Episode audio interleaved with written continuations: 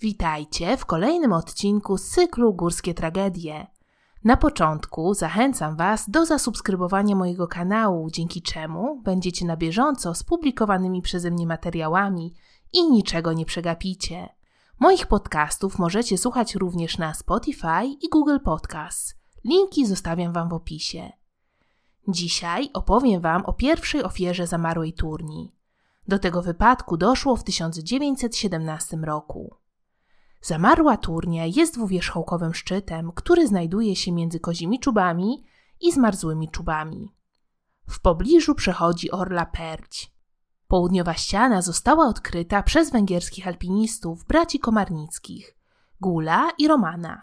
W 1909 roku próbowali ją zdobyć aż trzykrotnie. W czasie ostatniej próby Gual odpadł pokonując przewieszkę. Miał szczęście, że Roman zdołał go utrzymać na linie.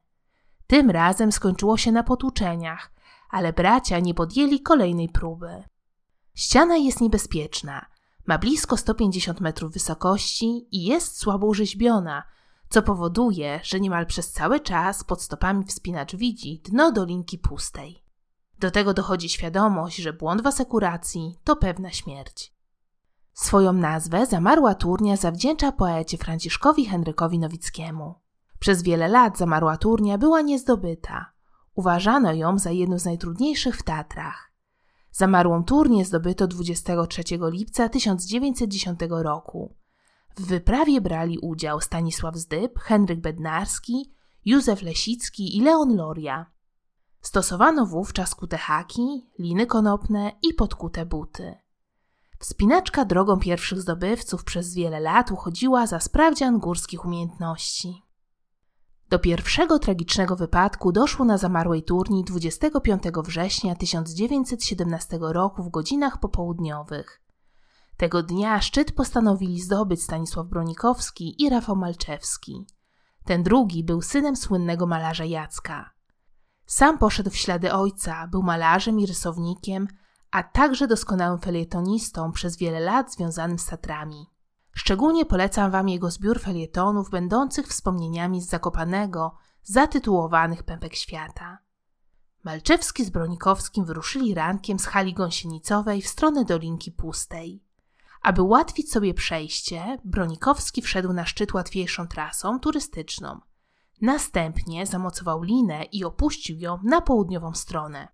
Bronikowski wrócił pod ścianę i zaczęli wspinaczkę. Bez problemu pokonali dolne fragmenty ściany i dotarli do rysy. Wpieli karabinek w stary hak, który pozostał po pierwszych zdobywcach. Pierwszy wspinał się Bronikowski, zaś Malczewski został na stanowisku asekuracyjnym. Stanisław był przekonany, że lina ułatwi przebycie trudnej przewieszki w kominku. Trzeba było ją pokonać, by dotrzeć na szczyt. Zwiększała się odległość od haka. W krytycznym momencie wynosiła ona 15 metrów. Tylko bliskość liny sprawiała, że Bronikowski pozwolił sobie na taką lekkomyślność. Gdy dotarł do liny, chwycił ją obiema rękami i stosując taką asekurację, planował zdobyć szczyt. Kiedy Bronikowski wyszedł z rysy i wyciągniętą ręką dosięgnął liny, rozleciał się chwyt pod prawą ręką. W tym momencie Stanisław odpadł i zaczął spadać. Przeleciał podwójną długość liny. Wtedy też Malczewski uświadomił sobie, gdzie popełnili błąd. Konopna lina nie była w stanie wytrzymać tak silnego szarpnięcia. Bronikowski jak kamień spadł na głazy dolinki pustej. Runął w dół z liną, która najprawdopodobniej była źle zaczepiona. Przeleciał obok Malczewskiego i wtedy zerwała się lina, która ich łączyła. Zmasakrowane zwłoki pomysłowego wspinacza potoczyły się po piargu. Malczewskiego uratowało to, że miał dobrze przymocowany hak, dzięki czemu udało mu się utrzymać w ścianie. Impet upadku ściągnął błyskawicznie końce obu lin ku górze.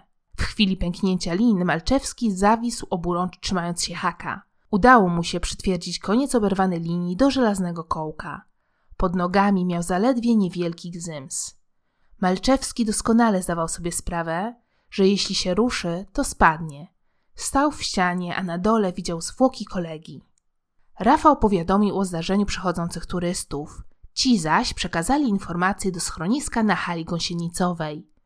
Wiadomość o wypadku do Zakopanego przekazał Bustrycki o 16.30. Zawiadomił on sierżanta policji Tylkę. Godzinę później o wypadku dowiedział się Józef Oppenheim. Po zebraniu ochotników udało się wyruszyć o 19.30. Jak sami widzicie, wszystko trwało kilka dobrych godzin. Uwięziony Malczewski był bliski załamania nerwowego. Dotarłam do informacji, z których wynika, że Henryk Bednarski, jeden z pierwszych zdobywców zamarłej turni, doskonale wiedział o zamiarach Malczewskiego i Bronikowskiego. Co więcej, było na zamarłej przełęczy i obserwował całe zdarzenie. Do tego całą noc spędził pozostając w kontakcie z Malczewskim, któremu dodawał otuchy. W wyprawie ratunkowej uczestniczyli Kaleciński, Przanowski, Gasparski, Pawłowski i Hubert. Na halę gosienicową dotarli o 20.40. Tam od turystów dowiedzieli się o szczegółach wypadku. Wiedzieli, że Stanisław Bronikowski odpadł od ściany poniżej górnego trawersu i zerwawszy w upadku podwójne więzy asekuracyjne liny, zabił się na miejscu. Jego ciało znajdowało się w dolinie. Z kolei Malczewski oczekiwał na pomoc uwiązany do haka. Wyprawa ratownicza ruszyła z hali gąsienicowej o drugiej w nocy. Na zamarłą turnię dotarli o szóstej rano. Trzy osoby zostały na szczycie, pozostali zeszli 30 metrów poniżej, na siodełko przed górnym kominem. Stamtąd Hubert, asekurowany liną, zszedł po złomach 30 metrów niżej. Następnie rzucił Malczewskiemu linę. Rafała wyciągnięto do góry i o godzinie 7.30 rano szczęśliwie dotarli na szczyt turni. Był on uwięziony w skale przez 18 godzin. Po uratowaniu Malczewski został przeniesiony do Zakopanego. Hubert, Kaleciński, Przanowski i Pawłowski po uratowaniu Malczewskiego zeszli do Dolinki Pustej po ciało Bronikowskiego. Zaszyli je w płótno i znieśli niżej. 27 września kontynuowano znoszenie zwłok. Nowa wyprawa ruszyła przez Kozią Przełęcz do Dolinki Pustej. Brali w niej udział Kaleciński, Hubert, Zwoliński, Osiecki, Bednarski oraz dwie dodatkowe osoby, których nazwiska nie zostały odnotowane. Ciało zniesiono do Rostoki, gdzie wyprawa dotarła po godzinie 13. Stamtąd zniesiono je do Zakopanego. Po wypadku Malczewski stał się przyjacielem naczelnika. Jego ojciec chciał zrewanżować się Oppenheimowi za uratowanie życia syna i zaproponował mu, żeby wybrał sobie któryś z jego obrazów. Naczelnik jednak odmówił. Rafał Malczewski niechętnie wracał do wydarzeń z zamarłej turni. Dodam jeszcze, że to nie jedyny śmiertelny wypadek, jaki wydarzył się na tej górze. Zginęli tutaj również Mieczysław Szczuka czy siostry Skotnicówny. Jestem ciekawa, co wy sądzicie o tym wypadku.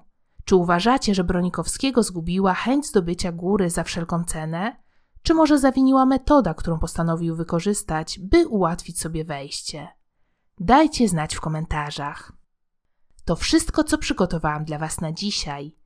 Jeśli chcecie, żebym nagrywała inne historie, dajcie łapkę w górę i subskrybujcie mój kanał. Pod filmem zamieszczam Wam źródła, z których m.in. korzystałam. Jeśli wiecie coś więcej o tych wydarzeniach, koniecznie piszcie w komentarzach poniżej. Zapraszam Was również na Facebooka weekendówmałopolsce.pl i na Instagram. Linki zostawiam w opisie. Do usłyszenia w kolejnym podcaście z cyklu Górskie Tragedie.